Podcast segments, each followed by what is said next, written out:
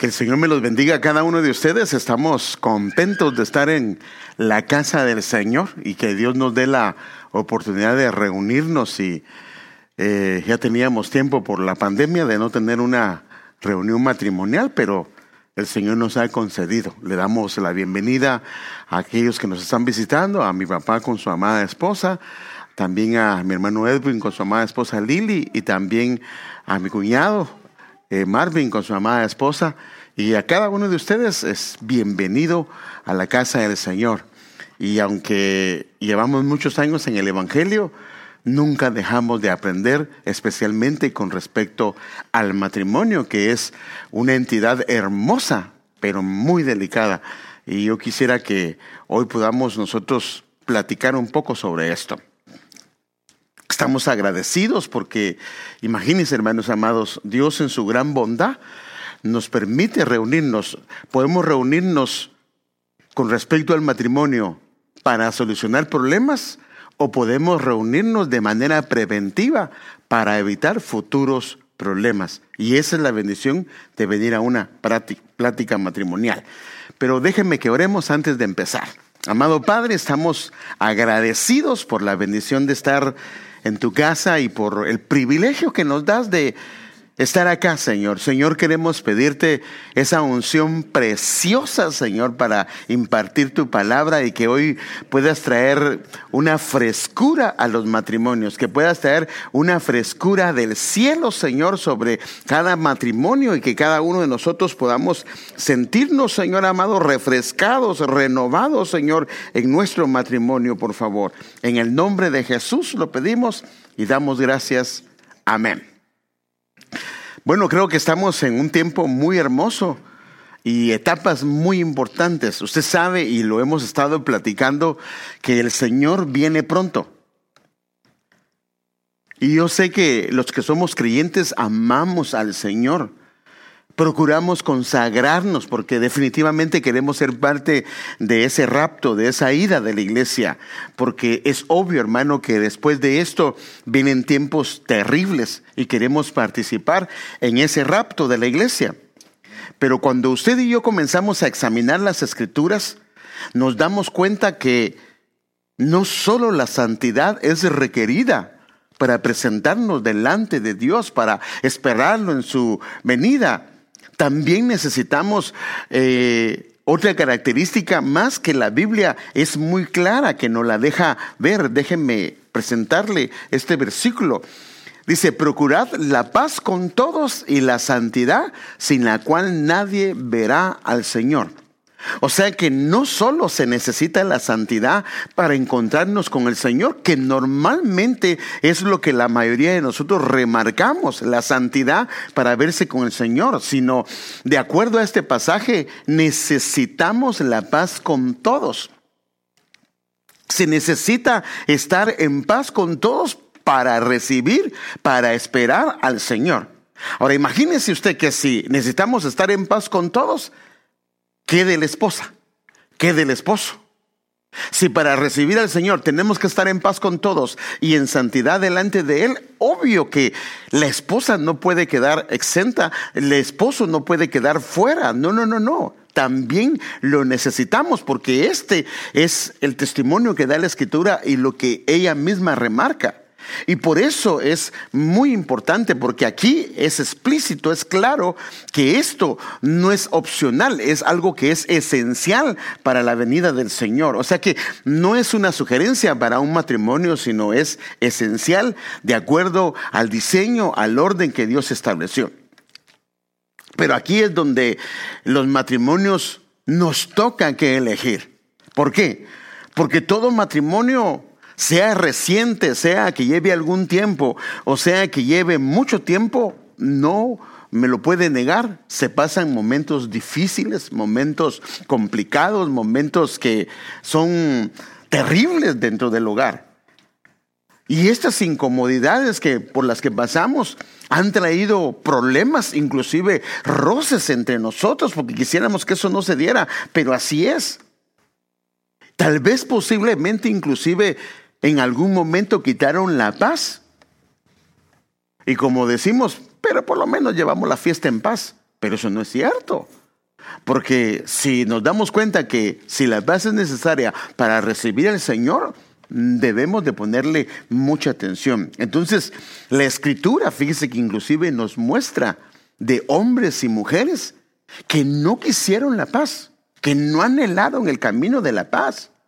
Déjeme mostrarle una escritura con respecto a esto. Isaías capítulo 59 del versículo 8 dice, 8 dice mire que dice, no conocen el camino de paz. Ahora, qué terrible para un matrimonio que no conozca el camino de paz.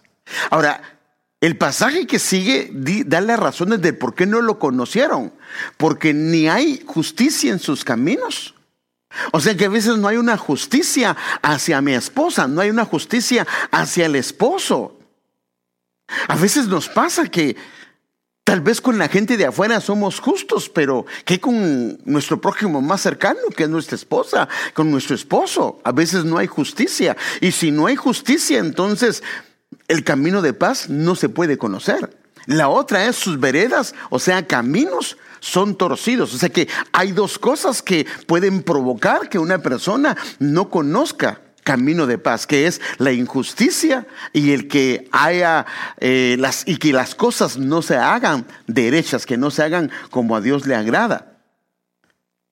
Y todo el que siga jamás conocerá la paz. O sea que si se lleva el camino de injusticia entre el matrimonio y no hace las cosas como el Señor le agrada, hay un riesgo que no se conozca el camino de paz. Y el camino de paz es esencial, no solo para recibir al Señor, sino en el hogar. Porque sin la paz del Señor, de verdad estamos en la calle. Y usted sabe que la Biblia dice que inclusive hay camino que al hombre le parece derecho, pero su fin es camino de muerte. Entonces, como matrimonio, nosotros necesitamos tomar un camino, un camino que le agrada al Señor. Y al final el problema es este, que el camino que llevamos, si es de paz, el resultado lo vamos a ver al final. Si es un camino que no es de paz, también el resultado lo vamos a ver al final y se va a hacer evidente. Por eso es que nosotros necesitamos pedirle al Señor si hay roces y son roces que lleva algún tiempo. Hermano amado, porque el hecho que estemos juntos como matrimonio no significa que todo esté bien. Hay veces que hay peleas tan fuertes que se salieron del control. Y venimos a la iglesia y cuando saludamos al hermano de la puerta, hermanito, hermanita, y todos sonreímos, pero las cosas no están bien. Por eso es que necesitamos suplicarle al Señor que nos ayude, para que nos ayude a escoger un camino, un camino diferente. Y en base a esto, a mí me gustaría tratar un tema hoy. Y se llama la sabiduría es el camino. Como vimos, la base es necesaria dentro del matrimonio, pero ahora yo quiero llevarlo por lo que es el camino de la sabiduría. Porque a veces, a causa de la falta de ella en un matrimonio, se han cometido, le voy a enseñar un pasaje, errores garrafales. Tal vez no malintencionados, tal vez no con ese propósito, pero el problema es que la falta de sabiduría puede traer destrucción. Y con esto no estoy diciendo que el amor no sea importante. Porque la Biblia dice que el amor es el mejor camino. Pero hay gente que se ama, mas la falta de sabiduría lo hace eh, ser herido en cosas que no deberíamos de ser heridos. Eso no significa que no se amen, pero hermano, si la herida es continua y, y, falta de sabiduría en alguno de los dos o en los dos, aunque haya mucho amor, la falta de sabiduría lo que hace es que ese amor comienza a decrecer puede provocar inclusive la falta de sabiduría, aguas amargas. Y qué triste, porque la Biblia dice, bebe del raudal de tu fuente, y está hablando de la esposa, de que el esposo debe de beber de esa fuente, y también lo mismo la esposa de él, de él.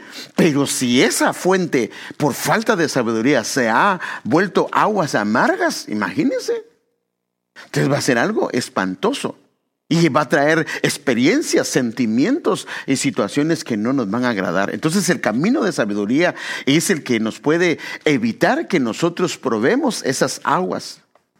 Yo sé que la mayoría de nosotros hemos escuchado este versículo y es famoso para la mayoría de nosotros. Proverbios 14.1 dice, la mujer sabia, ¿qué hace? edifica su casa. O sea que la sabiduría puede llevar tanto al esposo como a la esposa a edificar su casa. Pero luego va la contraparte que dice, pero la necia con sus propias manos la destruye. O sea que el camino de la sabiduría edifica la casa. El camino de la necedad destruye la casa. A veces se puede presentar del lado del esposo, a veces se puede presentar del lado de la esposa. El problema es que no importa qué frente sea, si es el frente de la necedad que se cayó en un estado de necedad o de terquedad, esto le va a pasar factura al matrimonio y puede, así lo dice la Biblia, llegar a destruir una familia. Entonces la contraparte de, de, la necedad es la sabiduría. Y si caminamos por ese camino de la sabiduría, la necedad no puede llegar a una persona. Ahora fíjese, yo quiero llevarlo a algo. Nosotros necesitamos suplicarle al Señor, porque fíjese que tal vez en esta área de la sabiduría, nosotros no hemos pedido al Señor la ayuda. Y como no lo entendemos y sabemos que tenemos problema, entonces no procuramos tomar la sabiduría. Pero cuando comenzamos a entender el efecto o la carencia de la sabiduría en un matrimonio, le comenzamos a pedir al Señor y tenemos que hacer ajustes, tenemos que tomar un camino diferente y decirle al Señor que nos ayude. Y si alguien tiene falta de sabiduría, Dios lo puede ayudar. Ahora, déjenme enseñarle el pasaje de donde salió este tema. Eclesiastés 9:18. En realidad, puede más la sabiduría que las armas de guerra. Ahora fíjese, en otras palabras, si no hay sabiduría, un solo, aunque un solo error por falta de sabiduría, puede causar mucho daño.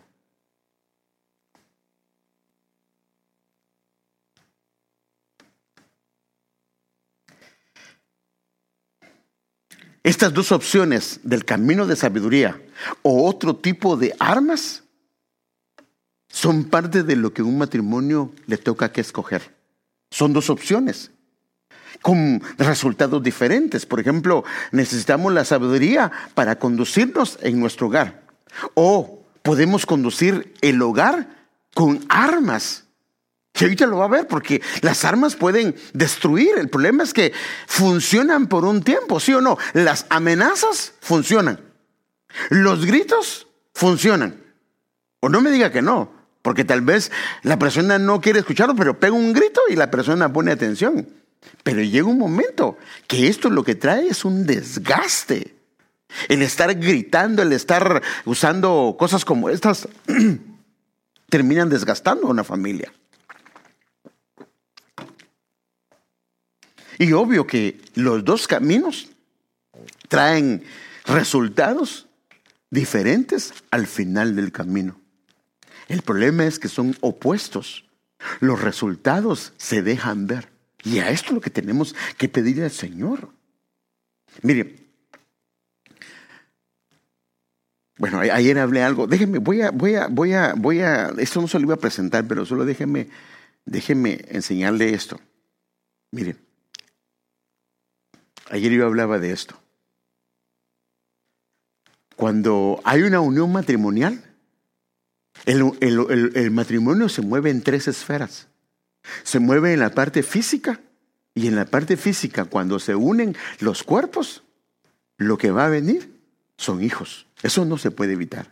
Cuando se unen las almas de los dos, están uniendo sus sentimientos, sus emociones, y lo que va a venir es que hay propósitos que se cumplen, metas que se cumplen, se pueden hacer cosas que solitos no lo podíamos hacer. Pero cuando se unen en espíritu los dos, hay una unión espiritual en Cristo, una de las cosas que provoca. Por eso le digo yo, aquí tenemos que ponerle atención. Por eso es que necesitamos el camino de la sabiduría. Porque una unión espiritual correcta ¿Sabe qué trae? Una descendencia consagrada para el Señor. O sea que al final del camino podemos evaluar esto, cómo ha estado nuestra unión. El cuerpo trae hijos, el alma trae proyectos, pero el espíritu cuando se une trae una descendencia. Mi descendencia que sigue se va a consagrar o va a tener serios problemas para consagrarse al Señor. Déjeme mostrar el masaje para que lo vea. ¿No te hizo uno el Señor con tu esposa? En cuerpo y espíritu ustedes son de Él. ¿Y qué es lo que Él quiere? De esa unión, de esa unión espiritual, quiere que hijos vivan para Dios. O sea que cuando hay una unión espiritual en el orden de Dios y se juntan los dos y caminan el camino de sabiduría y arreglan las cosas, lo que va a venir como consecuencia es una descendencia que se consagra para el Señor. Entonces los hijos que nos siguen comienzan a ellos a ordenarse y a colocarse en el camino correcto. Mire otras versiones lo que dice. En la Ausejo dice, hay una descendencia para Dios. Otra versión dice una descendencia divina, o sea que son hijos e hijas que comienzan ellos a encauzarse en las cosas del Señor. Esta otra versión, BL95, se convierte en una familia, no cualquiera, una familia para Dios y luego descendientes que les son consagrados. Por eso es que necesitamos arreglar nuestras diferencias como pareja. Porque los hijos nos pueden ver que estamos bien, pero estamos peleados. El problema es que les va a afectar a ellos el buscar al Señor. Les va a afectar a ellos el, el, ser atraídos por el Señor. Porque aparentemente estamos juntos, pero espiritualmente tenemos serios problemas. Y necesitamos arreglar esto. Necesitamos ordenar esto. Y por eso es que necesitamos el camino de la sabiduría. No hay vuelta de hoja, necesitamos este camino de sabiduría. Ahora, déjenme mostrarle este mismo pasaje, este pasaje que dice, en realidad puede más la sabiduría que las armas de guerra. O sea, es mejor ese camino de sabiduría que las armas de guerra, porque los resultados son bien diferentes. Mire este versículo, este, esta versión dice, la sabiduría es mejor que las armas de guerra. Esta versión es clara que ese es el mejor camino que no las armas de guerra, porque aunque me diga que no, sí se usan armas de guerra a veces dentro del matrimonio. Por ejemplo, cuando una esposa se niega, ella está usando una arma que le fue, ha sido dada. Pero el problema es que esta arma trae resultados muy negativos. Puede inclusive empujar a su esposo a cometer cosas que a la larga le van a afectar al matrimonio. Si él se niega, también lo mismo. O sea que un solo error puede hacer que vengan heridas, que vengan cosas que provoquen que la familia sea dañada. A la postre pueden traer consecuencias que eh, van a ser como una piedra en el zapato, que si no lo resolvemos nos va a lastimar la caminata. Veamos otra versión de este pasaje con eh, otras versiones. La sabiduría tiene más poder que las armas. Más vale sabiduría que instrumentos de guerra. O sea que esto, hermanos amados, tenemos que pedir al Señor. Porque la falta de sabiduría puede arruinar, dañar, derrumbar una casa porque la falta de sabiduría, una de las cosas que provoca, son heridas profundas. Por eso es que no podemos tomar esto a la ligera. Bueno, tal vez alguien pensará, bueno hermano, yo la verdad es que llegué tarde a la repartición. La sabiduría ya no la alcancé. Y lo único que tengo es lo que tengo y así se casó y él me conoció así. ¿Y qué? Bueno, pero el problema es que no solo estás tú, está tu esposo, están tus hijos y vas a afectar a los hijos. Porque hermano, perdóneme, pero el modelo para un matrimonio son los padres. Usted no puede evitar que los hijos aprendan de cómo es usted. Si usted trata muy mal a su esposa, ¿cómo puede esperar que sus hijos traten bien a la esposa? Y dice, pero ¿por qué la está tratando mal? Pues si fue el ejemplo que vio. Entonces, nosotros no podemos evitarlo. Tenemos que pedir al Señor. Y si, y si tenemos falta de sabiduría, la Biblia es bien cara lo que dice. Si alguno de ustedes requiere de sabiduría, mire la opción que nos da el Señor. Pídala a Dios y Él como sabe que en el matrimonio se necesita, ¿usted cree que no nos la va a dar? No la va a dar, pero necesitamos reconocer que hay una falta de sabiduría en nosotros. Y dice, y le será dada. Y mire cómo lo dice. Pues Dios se la da a todos en abundancia y sin hacer ningún tipo de reproche, porque Él sabe cuán importante es la sabiduría, especialmente cuando hablamos del matrimonio.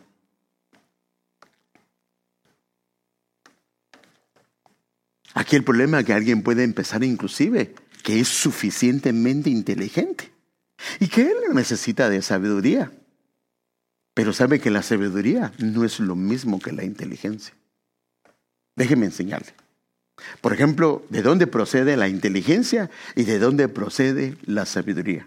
La inteligencia procede de la capacidad o de eh, el arduo trabajo de una persona de haber adquirido conocimiento Inclusive puede ser inclusive una persona que se graduó con honores o llega a tener un doctorado en alguna carrera.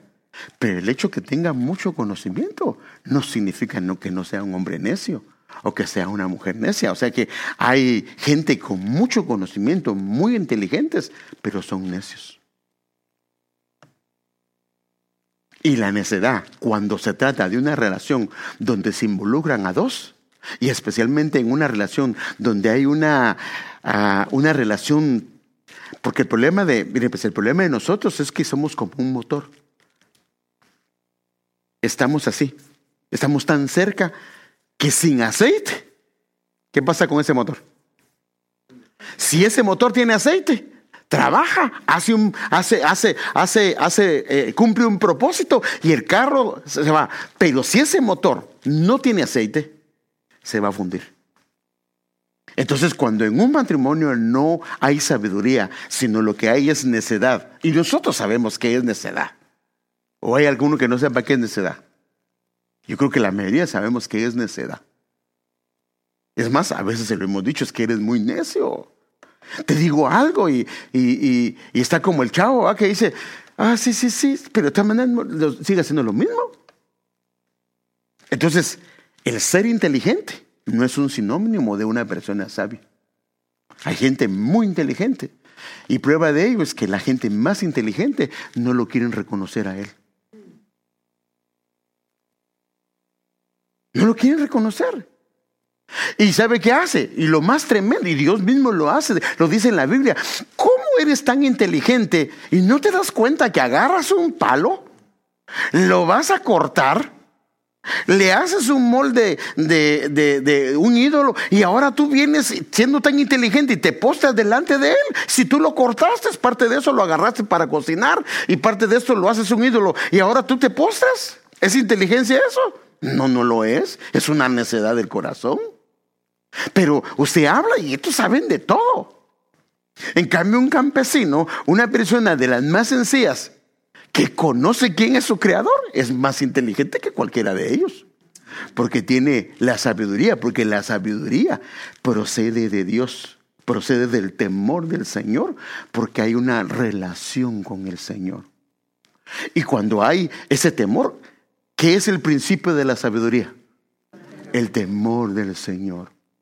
Entonces, como hay una sabiduría, está operando una sabiduría y entonces comenzamos a tener cuidado y comenzamos a aprender a causa de la relación que tenemos. Y también esto nos genera una sabiduría que es fruto de la experiencia de la vida. Y comenzamos a aprender de las cosas de la vida. Entonces hay una, una sabiduría que procede del temor de una relación con el Señor y otra que procede de la experiencia. Entonces el que una persona sea inteligente no necesariamente tiene sabiduría. Por eso es que cuando lee Proverbios, y es hermoso leer Proverbios cuando lo lees desde esta perspectiva, en Proverbios están las dos contrapartes, habla de la sabiduría y habla de la necedad. Entonces la sabiduría consiste en usarla, aplicarla y no usar instrumentos de guerra.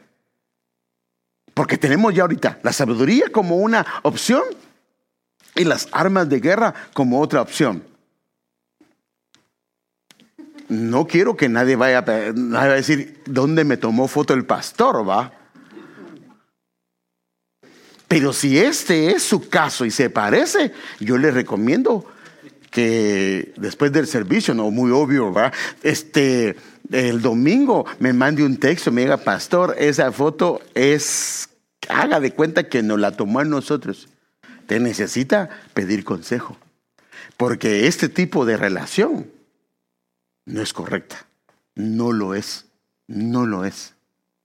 Son, sí son armas que funcionan por un tiempo, pero a la larga lo que hacen es arruinar la relación. Entonces fíjese, la primera parte no la tomo. El hijo tonto arruina a su padre, dice eh, Proverbios 19.3 en la versión TLA. Pero mire, dice, la mujer peleona o la mujer peleadora, poco a poco. O sea que las peleas hacia el marido o hacia la esposa, lo que terminan haciendo es arruinan a la otra parte, lo echan a perder. O sea que la, las armas de amenazas, de pelea, de hoy le aplico el tiempo del hielo que eh, me duele la cabeza. Cuando comienza, me duele la cabeza, cuidado, cuidado, cuidado. Le duele la cabeza y estaba viendo un su show de Netflix y llevaba tres horas viendo. Ah. Cuidado, porque esa es una herramienta, un arma que a la larga le puede pasar factura. Por eso estamos sabiendo el camino de sabiduría y el camino de las armas. Armas que no son correctas, que no le agradan a Dios. Y el problema es esto, que nosotros podemos arruinar nuestro propio hogar. No, porque a veces le echamos todo, a todo le echamos la culpa al enemigo, ¿sí o no? Al enemigo le echamos la culpa de todo. Pero a veces no ha sido el enemigo, a veces han sido nuestras propias decisiones. No han sido sabias, tanto del varón como de la mujer. Porque, eh, eh, hermano, mire, perdóneme, ¿Usted qué cree? ¿Solo a los que son puros figurín chulean en la calle? Cuando digo chulean es que los enamoran. ¿O qué piensa? También a los que somos gorditos, barbuditos, flaquitos. Pero... No, hermano, si el enemigo es tremendo. Las filisteas no les importa cómo estén. Y imagínense que le comienzan a chulear a su marido. Y ese marido tiene ya un año sin beber agua. Ah aunque el agua se ve en pena sucia, está sin dientes la pobre muchacha, pero a falta de agua, en tiempo de guerra, puede ir de alguna manera. Si hace la imagina, bueno, le pongo una almohadita aquí, pero no, hermano, está arriesgándolo, está arriesgando, está arriesgando a su esposo. Ella misma se está arriesgando. Ahora, imagínese, hermano, perdóneme. Si hay una infidelidad en el hogar, ¿se puede restaurar el hogar? ¿Sí o no? ¿Se puede restaurar el hogar? Sí se puede restaurar. Pero ¿sabe el sufrimiento que hay cuando hay una infidelidad? Es doloroso, hermano. Nosotros lo hemos visto, hermano. Eh, somos testigos del dolor que se produce en una familia, en un hogar. Créame, Créame, por favor. Entonces, no podemos nosotros tomar ese camino. Esa arma no es correcta. Es una arma del enemigo. Lo que tenemos que hacer es decirle, Señor, ayúdame. Claro, si el hermano está enfermo, porque a veces también las mujeres son abusadoras. No, no, no. Considérelo también si él está cansadito. Pero también a veces es el hombre el abusador. Entonces, tenemos que entender, si realmente está enferma, tengamos cuidado. Pero nosotros, hermanos, en esa área es, creo, mira, hay tres cosas, tres cosas que pueden traerse un matrimonio abajo. Número uno, la sexualidad. Eso, si no está bien en casa. Eh, ay, pero, ¿qué se le va a ofrecer a mi, a mi, a mi, a mi esposo si no lo ve bien canoso? ¿Y qué significa que tenga canas? ¿Usted cree que todavía no le hace su cuerpecito así? Bien, bien, bien. Si le hace en la danza de los siete velos, ahí me va a contar. No, sí, todavía, todavía lo hace suspirar. No, no lo crea. Entonces, esto es muy importante. Luego, la familia puede ser un problema y luego las finanzas. Entonces, otro pasaje que habla de esto. Mire, Proverbios 18 del 6 al 7. Con sus labios. Ahora, este no es un sabio. El necio se mete en líos. Con sus palabras se busca buenos azotes. A veces la respuesta que tiene la mujer o la respuesta que tiene el hombre es a causa de lo que ha salido de su boca. Ha sido imprudente. Hermano, imagínese, ¿cómo quiere que responda su amada esposa si su esposo le dice, ay, vos tan gordota que estás, no te da vergüenza? Hermano, y después quiere que le haga la danza de los siete velos? No, pues no, no. No, lo que le va a echar es agua. Entonces, no, no, no podemos nosotros hacer eso. Pero hermano, si le cuesta entrar en la puerta, sí, pero dile, no, mi amor, usted está tan bonita que pase de lado, ya, y pasa de lado. Pero no podemos nosotros hacerle, ay, vos ni en el closet cabes. No, no, no. Entonces, si es el varón, solo se hace la pancita así, ya pasa así, de ladito. Hermano, mire, de, de verdad que nosotros tenemos que tener cuidado. Las palabras del necio son, mire hermano, ¿qué dice? Son su propia ruina. Con sus labios se echa la soga al cuello. ¿Cuántas veces por falta de sabiduría nosotros mismos hemos cometido, hemos creado un ambiente incorrecto dentro de casa? Entonces el camino de sabiduría es la medicina para el matrimonio. Cuando el hombre y la mujer, fíjese, comienza a proceder con sabiduría en medio de circunstancias, lo que trae es que si hay, fíjese qué tremendo, aunque haya cometido necedades o haya dicho cosas incorrectas, puede traer medicina. Mire cómo lo dice la palabra. Mire, aquí están los dos contrapartes. Hay hombres cuyas palabras Mire cómo la recibe en este lado la esposa. Son como golpes de espada. Entonces yo me hago la pregunta. ¿No será que a veces tus comentarios y mis comentarios son demasiado grotescos? Ay, usted como le de la boca, debería lavarse más seguido. Hermano, eso no se hace, hermano. ¿Y vos qué? Pareces, tus patas parecen de, no, hermano, eso, es incorrecto, eso es incorrecto. Eso es incorrecto. No podemos tratar a nuestra esposa así, ni tampoco a ella. Ay, usted parece que ya, ya no se parece más a un hombre, sino a un tonel. No, tampoco, hermano, eso no se puede. Si está gordito, dígale, tan chulo que estás, tan chulo. Solo no me hagas la pasada del tigre porque me puedes hacer daño. Pero dígale, dígale que tengan cuidado. Ten cuidado. Entonces, Entonces, hay hombres cuyas palabras son golpes de espada. Más la lengua, aquí, aquí, aquí, ahora, la lengua de un hombre sabio o de una mujer sabia, ¿en qué se convierte? ¿Qué se convierte en un matrimonio? Es una medicina. O sea que lo que trae es salud, lo que trae es restauración, lo que trae es sanidad. Y que el Señor nos ayude, hermano. Ahora fíjese, imagínese llegar con la esposa que tenemos, siendo de palabras, con golpes de espada. Cuando ya no estén los hijos, dice, ya salí de los hijos, ahora ¿cómo le doy cianuro a este? Y antes de darle cianuro, le compro una aseguranza. Así que cuidado si le están comprando una aseguranza muy cara, de un millón. ¡Ah! Y ha tenido palabras como golpe de espada, se lo quiere echar. No, no, no, no, no, esas son bromas. Ese, ese, ahí el lechillo salsa a los tacos. no, no, pero sí, porque imagínese, se van los hijos y se queda solo el esposo y la esposa. No, pues ya, ya no.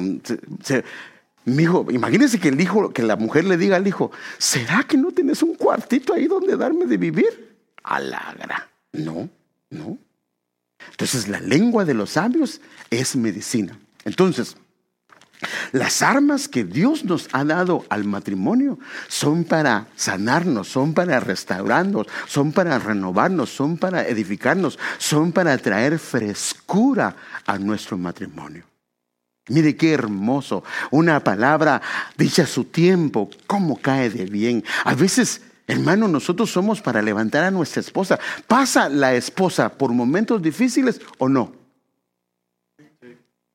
Y son pocas las mujeres, ¿verdad? Porque los hombres no contestaron. ¿Pasan las mujeres tiempos de difíciles?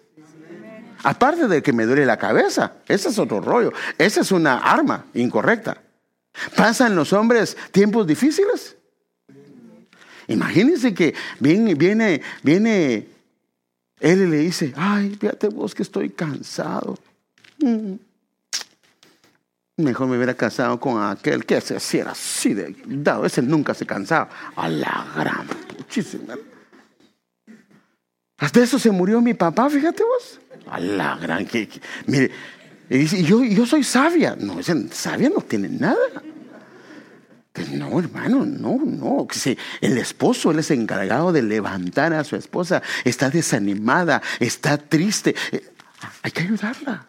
Hay que traer palabras que se vuelvan medicina, porque para eso nos puso el Señor. Entonces, las armas, así como lo dice 2 Corintios 10:4, esto es, está hablando de la guerra espiritual, pero nosotros en nuestro en nuestro matrimonio. No es que tengamos una guerra, sino que podemos usar armas que pueden hacer daño. Las armas son para el mundo espiritual, no para nuestra esposa. Las armas con las que luchamos no son las de este mundo, sino Él nos ha dado poderosas armas de Dios. En este caso, para poder, en este caso, la boca ha sido una de las cosas que el Señor nos ha dado para levantar, para edificar, para restaurar, para renovar a nuestra esposa. Ahora, ¿qué hacen esas armas poderosas? Son capaces de destruir fortalezas. Entonces, ¿qué armas nos ha dado el Señor? Una es el camino de sabiduría. Ese es algo importante en el matrimonio. Antes, sí, sí, hermanos, si somos sueltos para hablar, pensemos antes de hablar. Pensemos por el bien de nuestra esposa, por el bien de nuestro esposo, pensemos antes de decir algo. Si vas a decir algo que sabes que le va a lastimar, mejor no lo digas. O pídele al Señor, Señor, ¿cómo se lo digo? Y si necesitas, por supuesto no estoy diciendo que no tengamos que aclarar algo. Si tienes que aclarar algo, díselo, pero piensa cómo te gustaría que te lo dijeran a ti. Recuerdo una ocasión, y eso lo oí yo. No me lo contaron.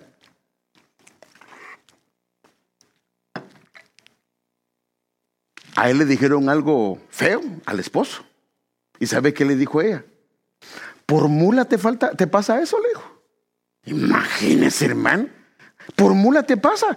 ¿Cómo, le dice la mujer? Le dice su marido por haber abierto la bocota. Por eso te pasó. Hermano, qué falta de sabiduría. Eso no se le dice al marido. Tal vez se le dice con otras palabras, no mi amor, yo pienso que lo que pasa es que eso no lo tenías que haber dicho, te hubieras guardado de eso. Pero decirle, ¿cómo le gustaría que le dijeran, ¿usted usted que sería bueno que le dijeran a uno así? No. Y cuando pasamos esa línea de la falta de respeto, hermano, se arruinó. El perdón es otra de las armas poderosas para destruir. Ahora, esto lo que hacen es que destruyen fortalezas. La humildad de reconocer, si le pedimos, si sabemos que la regamos, si la ofendimos a ella o a él, pidámosle perdón. La prudencia antes de decir algo, cómo debemos de decirlo. No solo soltar, pero es que yo así vengo, yo soy sincero. No, no, no, pero es que hay veces que ser sincero no es una medicina. Ser sincero lo que hace es que hace heridas más profundas. A nosotros nos toca, tal vez no es que digamos una mentira, sino que tenemos que decirlo de una manera. Por eso es que dice, dice la Biblia, la lengua de los sabios es medicina, porque saben cómo decirlo de manera que le estás diciendo la verdad, pero de una manera que no lastima. El diálogo y el razonamiento, el razonar, porque hermanos, me dijo algo y yo rápido contesto mal, porque no ¿por qué no analizo lo que me ha dicho? Tal vez no me lo dijo como lo estoy pensando yo. O si no, mi amor, usted me quiso decir eso. Y ya, no, no, yo nunca te quise decir eso. Debemos de dialogar, debemos de conversar, debemos de razonar. Es un arma poderosa. Debemos de tener comprensión que a veces él va a estar desanimado y nos toca que levantarlo, a veces va a ser ella y nos toca que levantarla. Pero una de las cosas, y el día viernes yo lo hablaba, el día de ayer, que yo lo he visto, y no le digo de los matrimonios eh, de ninguno de ustedes, sino que lo he visto en el consejería que he dado matrimonios con mi esposa, que una de las cosas que más daño hacen al matrimonio es que no se ponen de acuerdo no se ponen de acuerdo. Y esto crea mucha aspereza dentro del matrimonio. No, hay que hablarlo, hay que platicarlo, hay que conversarlo. Ella quiere ayudar a su papá de una manera incorrecta y va a dejar las finanzas destruidas. No, comencemos, mi amor. Ayudemos a tus papás, pero pongamos las finanzas. Miremos cómo estamos. Y de esa manera hagámoslo. ¿Quieres ayudar a un tu hermano? Está bien, pero ¿cómo quieres agarrar el dinero? Ni me lo consultaste y el de la renta lo quieres pagar para un, algo de tu hermano o de tu hermana. No, platiquémoslo, conversémoslo. Pongámonos de acuerdo. Y si después no alcanza para la renta, ¿por qué le va a alegar al esposo? ¿Por qué le va a alegar a la esposa si él estuvo de acuerdo en que tomaran ese dinero para ayudar a fulano de tal? ¿Le va a decir algo? No le va a decir nada. Pero cuando no lo consultó, ese es el problema. Entonces una de las cosas es que debemos de ponernos de acuerdo. Estas son medios que Dios nos ha dado, caminos que Dios nos ha dado. Andarán dos si no se pusieren de acuerdo. Y a, cada uno de ellos yo le puedo dar versículos de lo que dice, pero ahorita no me quiero concentrar porque lo único que quiero ver es el camino de la sabiduría, porque el camino de la sabiduría es un camino que trae sanidad. Y tal vez, como muchos de nosotros empezamos nuestro matrimonio de una manera muy desordenada. Tal vez usted se la robó. Bueno, se la robó con el consentimiento de ella, ¿va? Porque, pero así le dicen, a, bueno, en Guatemala así se dicen. Me la robé y le dice a la esposa, no, no, ella se dejó robar también, es obvio que se dejó robar, si no, pues ¿cómo va? Bueno, en algunos casos ella se lo robó, porque si él es más joven, se lo robó.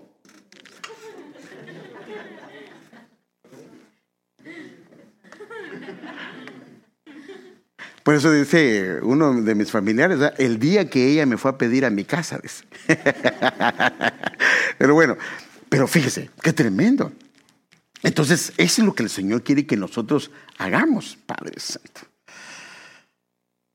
Entonces, el plan original, y aquí es donde quiero llevarlo porque a eso nos lleva la sabiduría, el plan original del Señor para el hombre es que Él se completara ¿Dijo o no dijo el Señor? No es bueno que el hombre esté solo. ¿Lo dijo o no lo dijo? Ahora, si lo dice Él, ¿sabe Él todo eso? Si Él dijo, no es bueno que el hombre esté solo, sino le haré, lo completaré y le daré mi bien y mi gracia. O sea que la bondad de Dios y el favor de Dios es el habernos dado a nuestra amada esposa. Mire, Proverbios 18, 22. Hallaste esposa Reprendo, va a decir alguien. No, pues menos allí no puede hacer usted eso. Si reprende. Bueno, en mi corazón, pastor, no lo digo, no, lo vamos a llevar al cuartito y ahí vamos a. Ahí hay todos los hermanos. No, me voy a llevar a las hermanas para que le den camorra. Entonces, fíjese, allá está esposa. Mire, mire la perspectiva de Dios. ¿Qué halló? Has hallado. O sea que ahí has hallado el bien.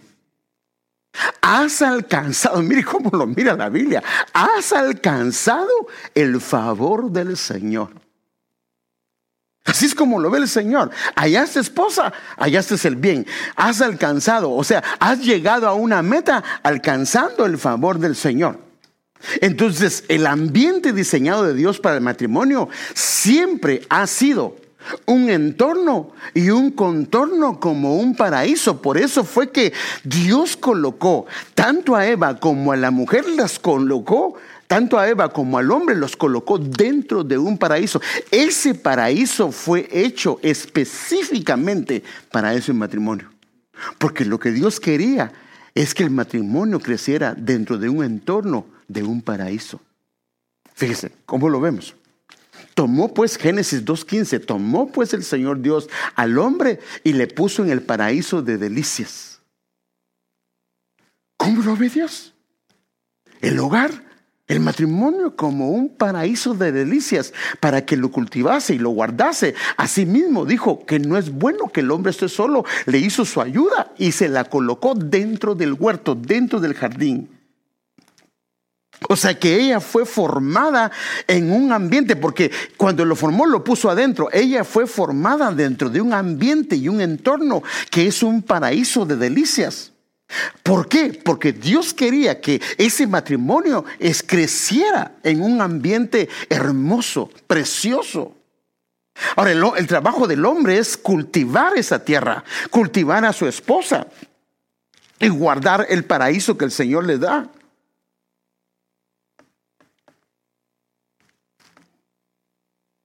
Y esta fue la parte en la que él falló.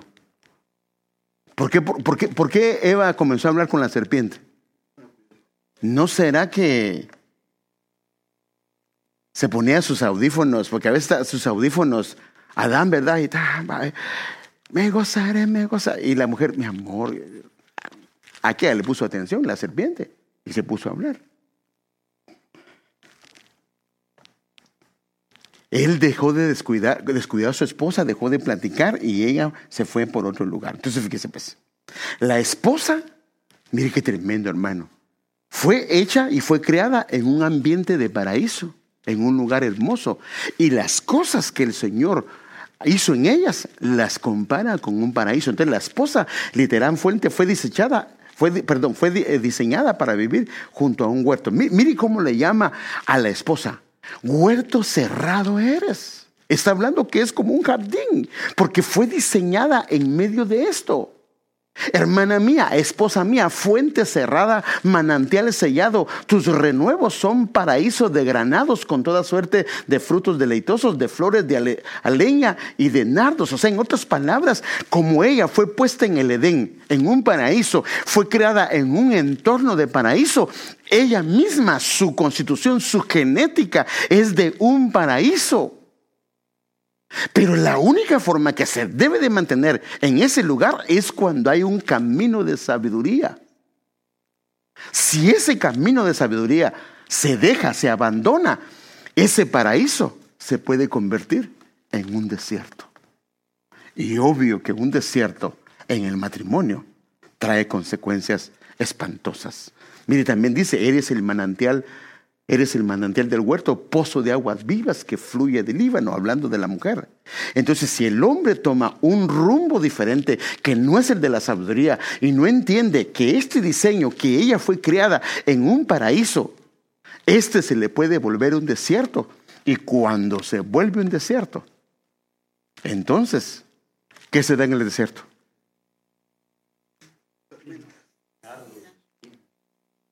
Cardos y espinos.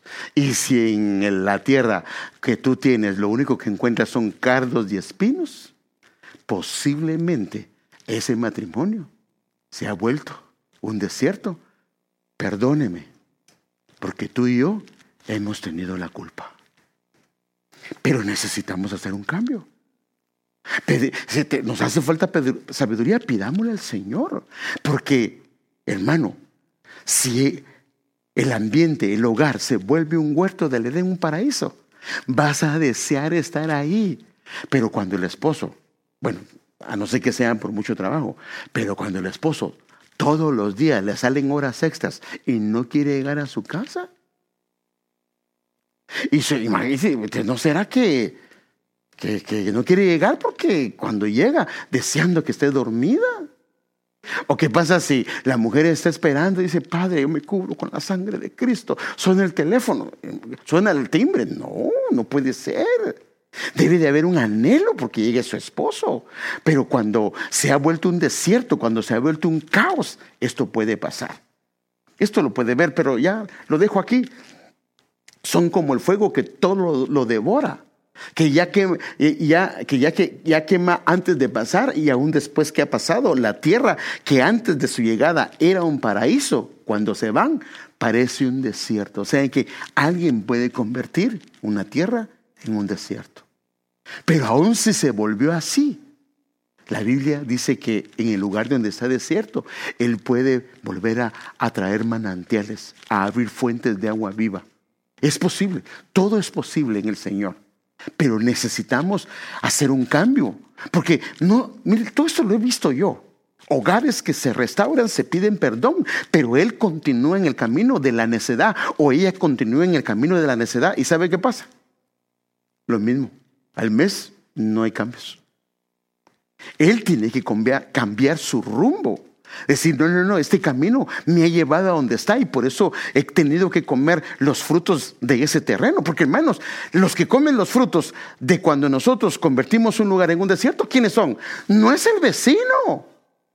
¿Quién lo come? Uno mismo. Uno es el que termina comiéndose eso. Y ya entonces dice, pero ¿por qué Dios dice que el que halló esposa halló el bien y halló, ha alcanzado el favor de Dios si yo no lo miro? Pues sí, porque has tenido la culpa. ¿Habrá alguna esposa que cuando llegó era tosca? Creo que no, hermano. La mayoría de las esposas llegan con aquel anhelo, se vuelven cariñosas. Pero ¿qué hace uno? Ella comienza a abrazarlo. Sáquese de aquí. ¿Por qué me abraza? Y pues ella lo hace durante un tiempo y después cuando ve que es muy tosco, ¿qué hace?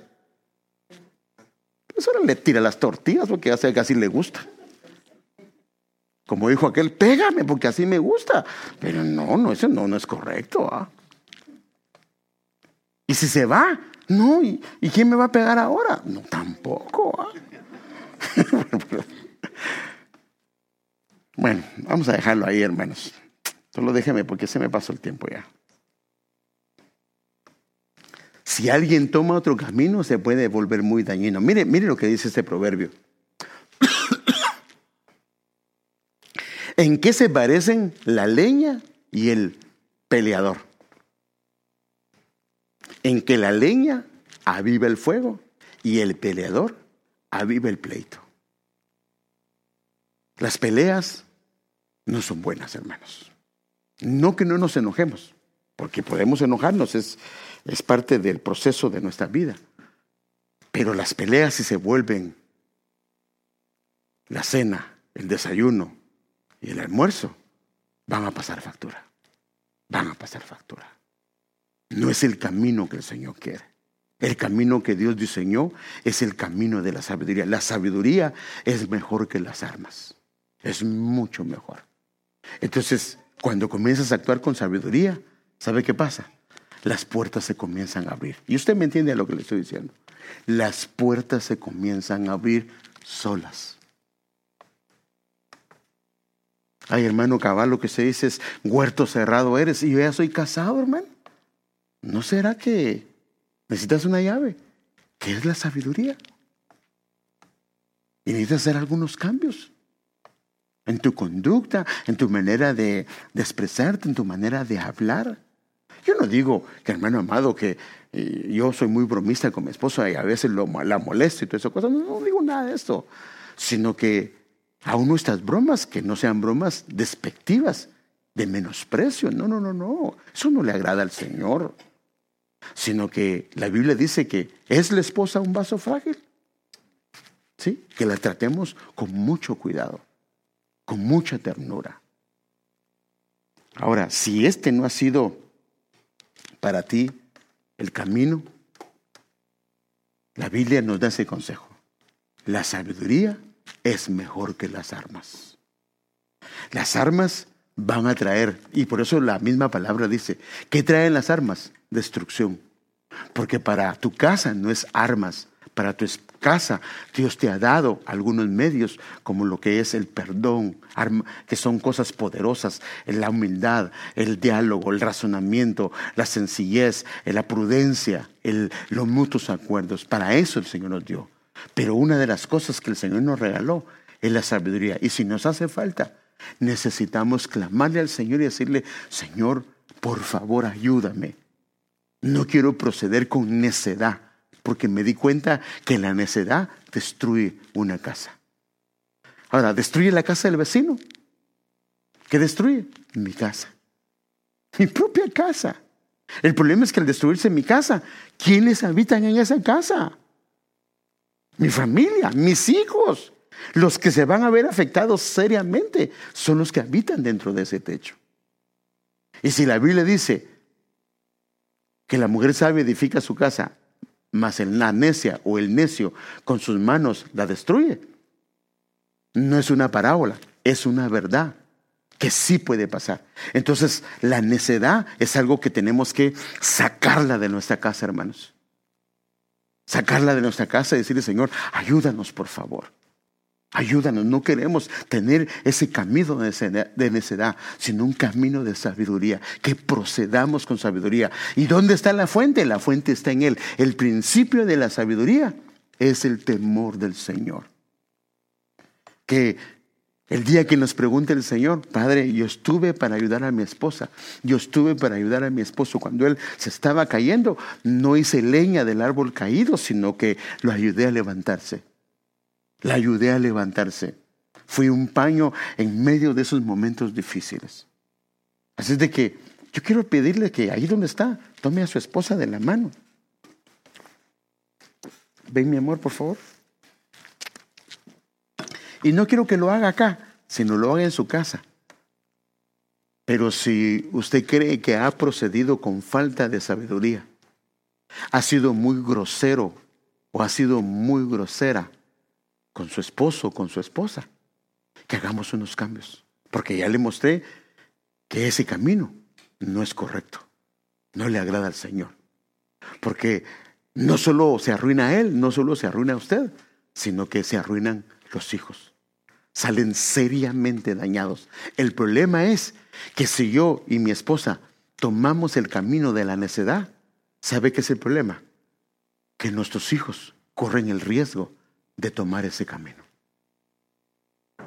Imagínense si nosotros por el camino de la necedad hemos tenido serios problemas y mis hijos toman ese mismo modelo.